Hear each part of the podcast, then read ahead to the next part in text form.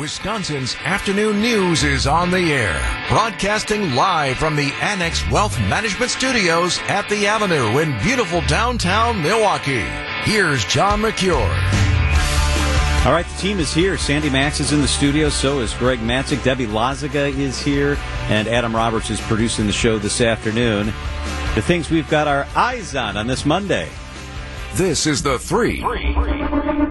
At three on Wisconsin's afternoon news. All right, Sandy, where do we start? Average gas prices in Wisconsin are down for the first time in the new year. They are. They're down about 20 cents in the last 10 days. No refinery issues. People aren't driving a lot this time of year. It all equates to gas prices being down about 20 cents in the Milwaukee area.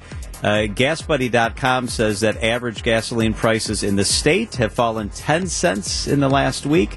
And there's more good news. Home heating prices and home We Energies bills are expected to drop maybe a little bit because of the mild weather that we're bounced back into again and because there's an increased supply of natural gas. So, oh, it's all good. it's all good right now on the energy front. What's next? Marquette men's basketball stock continues to rise with Shaka Smart's program up to number 10 in the latest AP Top 25 poll. Yeah, they've won five straight games, tied with Xavier for first place in the Big East, and they are climbing. They've cracked the top 25. Greg, this is a pretty talented team, and I think this season kind of snuck up on people a little bit. Well, a little bit. Uh, it, so the last few years, Marquette has started off hot and then sort of faded down the stretch and didn't have a lot of momentum going into the tournament feels different this time around. And this team has not lost back-to-back games at all this season. They're 19 and five. You mentioned five straight wins, but they've also won 10 out of 11. Wow! So it's really a pretty good stretch against conference opponents. And the conference is is always solid, right? There, there's no yep. top three team like you've seen in years past.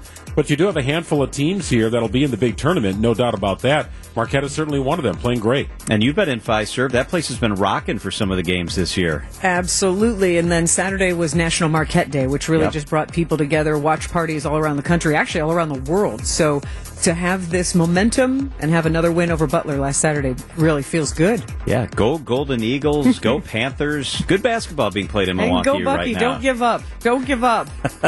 I'm the eternal optimist. Yes, you are. You are for sure. What's the third thing? A historic night at the Grammys. Beyonce set a new record for most Grammy wins of all time. I'd like to thank my parents, my father, my mother, for loving me and pushing me. I'd like to thank my beautiful husband, my beautiful three children who are at home watching. I'd like to thank the queer community for your love and for inventing this genre. God bless you. Thank you so much to the Grammys.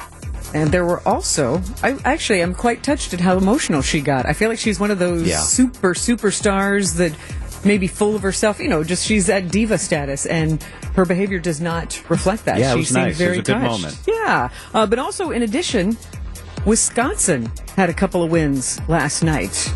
Cheryl Pawelski, a name that people may know around here, grew up in Milwaukee, a Pius High grad, mm-hmm. a Marquette grad, one of my friends. Uh, she is part of Omnivore Recordings, a label that has that, that focuses on musical legacies. She won her third wow. Grammy last night for Best Historical awesome. Album. It was a Wilco, a band out of Chicago, uh, compilation yeah. celebrating 20 years of that band. And then there's a jazz band uh, that a trumpeter, Milwaukee native Mike Masmayer, jazz funk group Snarky Puppy won their fifth Grammy last night. So congratulations. There's a, there's another band called Skinny Puppy from the 80s that was industrial music. That's different. Not them, different band. Uh, so congratulations to Cheryl Pawelski, the great work that she does, and to Snarky Puppy. Fun to have local connections. It is 313 at WTMJ. We continue to follow developments with China. U.S. Congressman Mike Gallagher up next. The update on that communist balloon that was shot down over the Atlantic. Right now, Coast Guard and naval crews are scouring the water there. They've secured a couple square mile area off the coast of Myrtle Beach, South Carolina, and they are recovering debris. U.S. Congressman Mike Gallagher is the chairman of the Select Committee on China. We had the chance to catch up with the congressman and discuss this earlier today.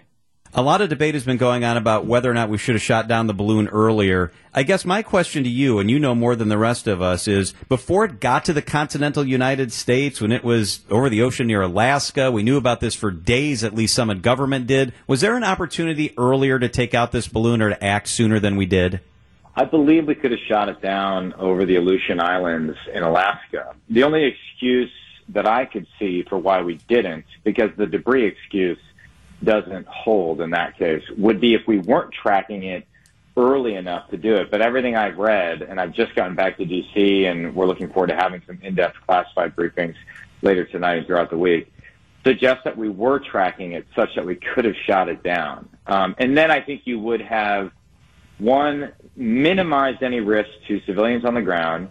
Two, if there was a value in tracking it, sort of collecting against the asset, you could have done that.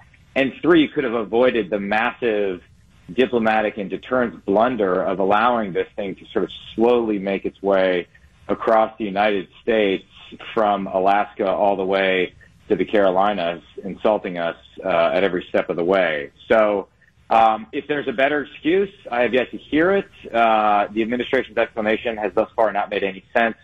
To me, uh, the bigger question lurking in the background in my mind is whether this was deliberately timed by the Chinese Communist Party to coincide with Secretary Blinken's visit to embarrass him, embarrass us.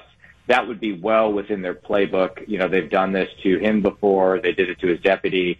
They did it to Obama in 2016 when he went to China.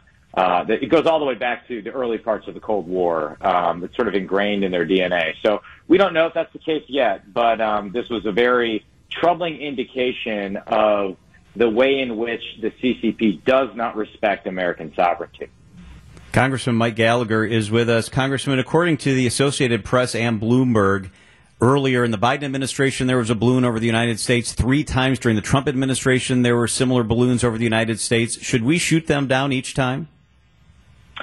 We certainly should have a well developed standard operating procedure for doing so, which appears we don't. But to dig into that story, this is a huge, huge question um, because multiple Trump administration officials have denied it. I've talked to all of them in the last 48 hours, and they said if this had happened three times in the Trump administration, we were unaware of it. So one of two things is true. Either the military was aware and did not brief civilian officials, which is a massive problem for civ-mil relationships, or we weren't able to piece it together or understand that it had happened until after the fact, which is a massive problem for our early warning and tracking system. So either way, that actually raises more questions than it answers.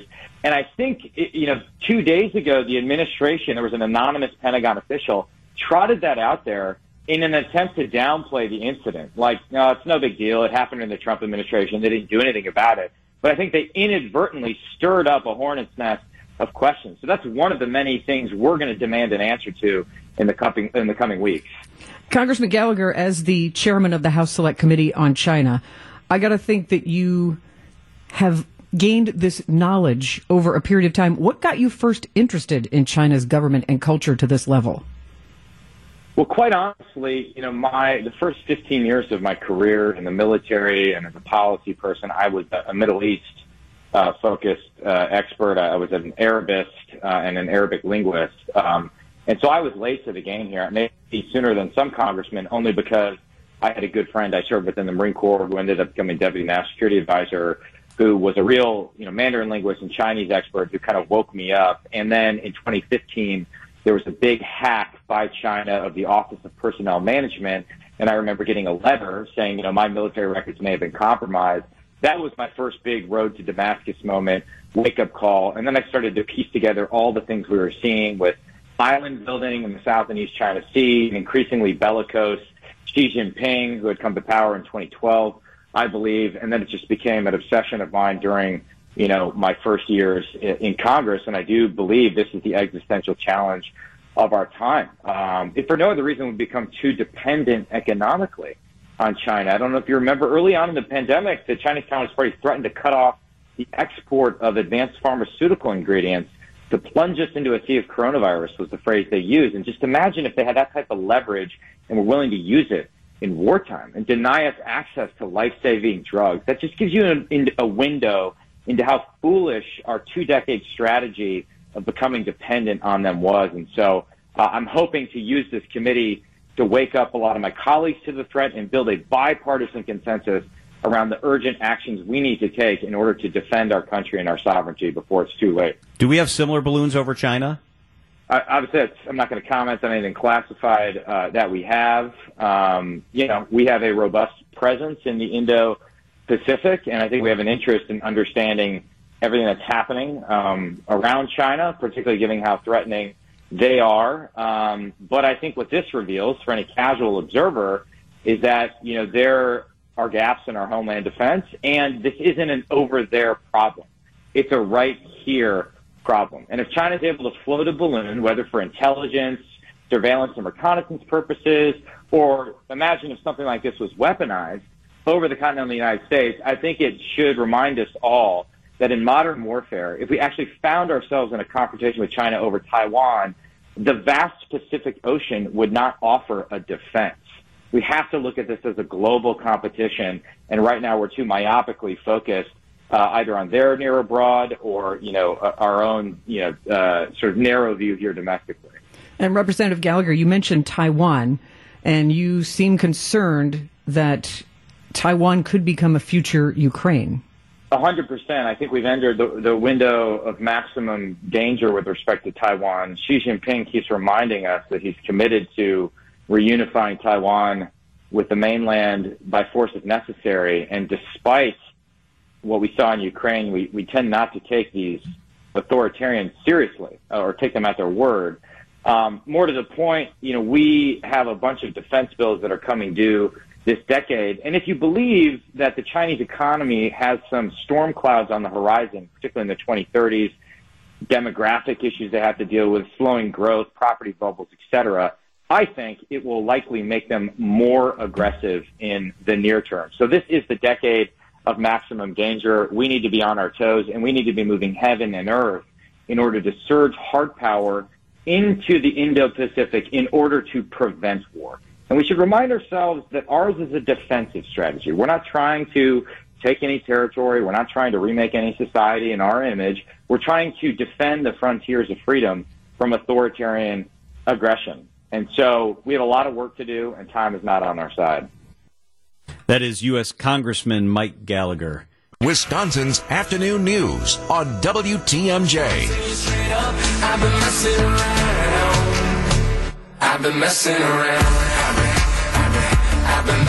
Can we trade Aaron Rodgers already? I mean, can we just do it? can we just be done with this? Uh, can, uh, please. He's going to decide he's indicated in the next couple of weeks he's going to say something, right? Isn't that kind of, I, remember him saying something that implied that, that Well, he's not going to do it Super Bowl week, right? I mean, right. things sort of die down after the Super Bowl, and usually, I don't know, once you flip the calendar to March, you really start thinking ahead to free agency, the league year, you start getting draft profiles. That, I don't know, that that's when he did it last year. March 8th was the day last year we learned Aaron was coming back. Can we do it like March 1st this year? Sure. Can we do it like February 15th? Okay a Valentine's I'm gift into that as well. well, yeah, a lot of fun golfing over the weekend. I'll tell you that much. You did. So, and I, I'm trying to figure out what Aaron Rodgers is trying to do. Is he just trolling fans? Is he trying to seize control? Is he trying to make the Packers feel like, hey, I'm not feeling the love anymore, and, and this is on you, not me? Like, I'm, I'm kind of confused where he is, but I remember feeling the same way a year ago. The difference is, last year he was an MVP, coming off an MVP season. And this year, well, not so much. Not, yeah, he right? had a so, disadvantage. And it, he was when he was an MVP, he was making all of these demands. So at least we knew what his checklist was. I want right. this player. I want this much control. I want to be part of the conversation there's nothing like that now. Now it's like I don't know. Do I want the money? I don't know. Well, last year was all about it was all about Denver, right? Ooh, Nathaniel Hackett's in Denver. right. Aaron's going to Denver. It's going to happen. This year there are more teams in the mix because there are fewer big time quarterbacks in the mix. So here's one component of the weekend. It's it's Davante talking to folks from the NFL Network during I don't know what that was. They call it Pro Bowl festivities yeah, over weird. the weekend, but nonetheless, here's what Davante had to say. Have you started recruiting Aaron Rodgers to be the new Raiders quarterback? Duh. Why, why would why would anybody not do that? I mean, 100. percent That's my guy, obviously, and wishful thinking, but we'll see what happens. What's your best recruiting pitch? Uh, that I'm here. Okay, so that's happening in Las Vegas. Meanwhile, Raiders fans are dotting the course at Pebble Beach and letting Rodgers hear it. I'm just going to say that the uh, predominant uh, team that we hear as we're walking is Raiders. A lot of a lot of Raider fans are encouraging me. A lot of Davante misses you comments. So we're having some fun with it. It's a great, uh, you know, great event for the fans to come out here. And Yeah, they turn it into a game. How many teams would be represented on the course, and how many would have a word for Aaron Rodgers? it's fun to be here. It's such a great event. Fans are amazing. A lot of people yelling different teams they want me to come to next year, um, which has been fun because we got a little uh, inside bet going about which team's going to have the most fans. But uh, it's been fun. Okay, so none of that isn't true, Right. Like he's Right. like he, he's, he dr- draws up a little controversy and talk value, but all of what he said is one hundred percent true. He loves this. He Oh, he sure does. loves this. He sure does. He's never been more in love with anything in his life. He he likes the attention. Do you think we're? Do you think he's a little jealous that Tom Brady has a movie out this weekend all about him? Eighty for be. Brady. There and isn't Brady an- made the big announcement last week. Yeah, there's no eighty for Aaron. Maybe he's just trying to do what he can to suck some of that attention away. No, because he does Aaron has choked in the playoffs for the last five years, and Brady has how many Super Bowls? Five, six, that was seven. Seven. Unbelievable. So I, what I wonder is, is it, does this exhaust you as a Packers fan? And and did it a year ago, but you were just more willing to tolerate it because you knew Aaron was still coming off an MVP season and and he looked great. I mean, it was unbelievable, except in those big games, as you talked about, John. year which after is, year, Greg. That's a, it's accurate, right? In his last ten big games, I'll let you count what big games they are. Well, on that Eh, world stage, you know me terrible. in London, but on that world stage, I was shocked that if you want to talk about ego and attention, that he would have let that game turn out that way. he let every game turn out that way last you know, year. but just like as far as teamwork, it's just Here's what irritates me. Okay, you hmm. signed the big contract. You're coming off the MVP. So even though Wisconsin was split, I think most people came around to, all right, let's run this back. Let's do it. Pay him the money. He's the MVP. And then he couldn't bother to get his ass to training camp, to OTAs, to work with what he knew was a young group of wide receivers. Couldn't do it. Wouldn't do it. He'd rather be off smoking stuff on some island in the South Pacific. And then it all falls apart and he wonders why. I'm just tired of the act. I'm just, I'm tired of it. And he's not worth that money. We're paying him so much money. It's not like we got a bargain, so uh, we're not paying him much. Let's bring him back. He's going to break the bank. That's where I come down. Sixty million for a guy averaging 210 yards passing is just Oh, it's just I don't know. I just don't see it. I guess, but it, it's a different. I think it's a different feeling among most Packers fans this year as compared to a year ago, largely due to his play. I also believe this. Hmm. I think the Packers are interested in the public opinion, and I think it. They see it swaying in their favor versus last year. It was you got to get Rodgers back. You get you get your love's not ready. You look terrible. You got to get Rodgers back. This year, I think if you were to poll Packers fans, more than fifty percent would say trade him. That's different from a year ago. Before they kicked it up a notch at the end of the season, how many people in your circles did you hear, hey, I'm about to board the love train? Yeah, right. I'm ready. Right. Yeah, you're right. I think that was people were want that people wanted to see the Packers either get into the playoffs or see Jordan Love start the final few games. And wouldn't you know it, they played just well And enough to be hot. relevant. Yeah. And they still didn't make the playoffs, and Jordan still didn't play. Yeah, that was absolutely brutal. They've got a real problem on the border between Ohio and Pennsylvania. Near a small town on the Ohio side, a train has derailed. It's carrying hazardous chemicals, and they've now evacuated an area in both sides of the state, saying people need to get out. This is what the governor of Ohio said. People who don't leave could face a grave danger of death. You need to leave now. We're fearing that there will be gas leaks and possible explosions that could launch shrapnel and lead to a catastrophic explosion. This is a real, real problem. So they're trying to figure it out right now. And as a matter of fact, this afternoon, they're scheduled to try to get some of the liquid out of some of those cars. We'll keep you updated on how that plays out. That's one of those moments where your life changes in an instant. Like you can For plan sure. for a whole lot of things in your life. This is not one Yep. of them. Immediate ag- evacuation out of your home for an indefinite time. Yeah, go now. It reminds me, we had the same thing happen here in Weyauwega, up in Waupaca County, 27 years ago. A train derailed there. 3,000 people were forced from their home. This is from WBAY TV. It kind of explains what went down that day all those years ago. It was uh, an experience that I wouldn't wish on anybody, but I'm, again, so grateful that it went well. It was the early morning hours of March 4th, 1996, when nearly half of the 81 cars from the Wisconsin Central train derailed while crossing over North Mill Street. Huge flames lit up the city sky as firefighters responded to the scene. The first view of the actual scene was not comforted by any chance of imagination. We had uh, several fires going on in several different locations, and uh, we once again just assumed that we could put it out. We just needed to be able to get set up and do it. But as crews worked to put out the flames, they had no success. 14 of the derailed cars were full of nearly half a million gallons of propane. The only thing they could do was to let it burn. The more information we got, the more uh, concerned we were with the whole situation. With major concerns over a possible explosion and the belief it could level the city, all 1,700 residents were evacuated, given just minutes to get out of their homes. We had people that left their wallets behind, people that left their um, medication behind, people that left their pets behind. All those became problem issues when after they left. Because instead of being evacuated for a few hours, the residents were gone from their homes for nearly three weeks. WBAY TV. The male voice you heard there, that was Jim Bayman. He was the incident commander in charge of the fire department during that derailment. Okay, so that was a Monday, March 4th, 1996. I'm a reporter in Green Bay. This is in the Green Bay viewing area. I come into work, and my boss points at the TVs in the corner of the room, and he goes, You need to go now. I said, What? What is that? Where is that? He said, It's in Weyauwega, 45 minutes from Green Bay. Get a photographer, get in your car. You need to go down there. We don't know what's really going on.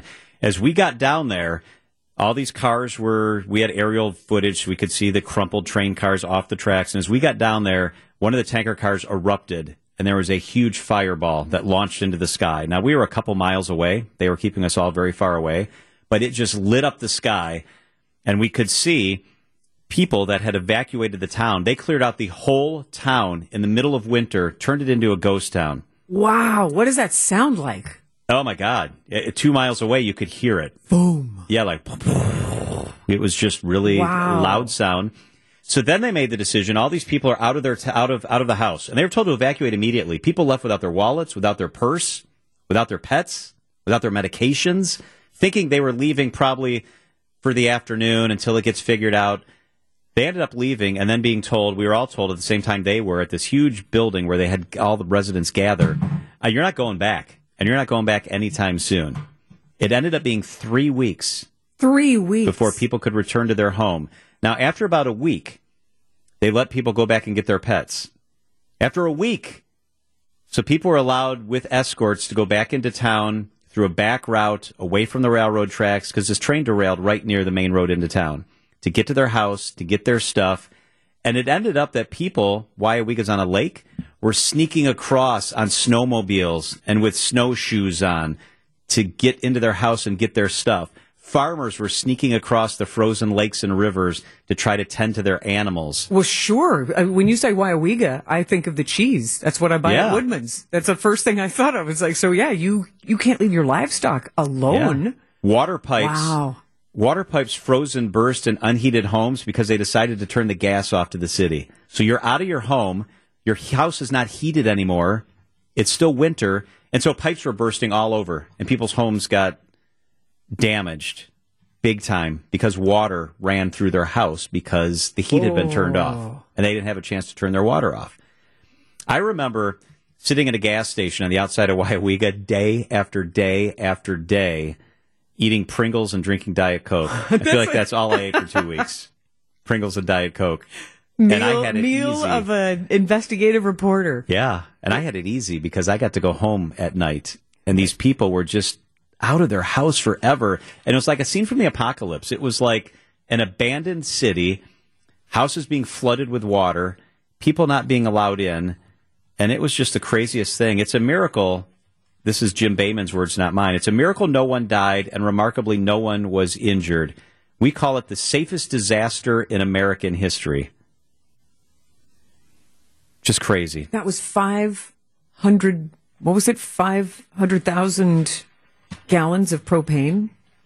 Um, It was like half a million, I think, is what that reporter yeah, is that said. Yeah, yeah, Yeah. That's 3,100 residents. so. As all you were there for every day of those three Yep. What was that process? Like the first week, shock, like, and then the second week, you know, I'm, Yeah. Mad, I can't get in there. Frustration because we couldn't get close enough to get good pictures, and we knew that wouldn't be safe. But frustrating because it was hard to get good information, and they would brief us twice a day. They would come to where reporters were standing, and they would brief us. Uh, we talked to residents, but after a week, he got tired of just talking to people who were complaining because they couldn't get back to their house, and they had legitimate complaints. And that's, but what do you do? You, you have to stay with family and friends. Yeah, we weren't working remotely in 1996, and you know, We didn't like- have cell phones. they, there's a lot. That's a, what a different way Yeah. of life. Yeah, it was crazy, that's for sure. And now they're dealing with it in Ohio and Pennsylvania.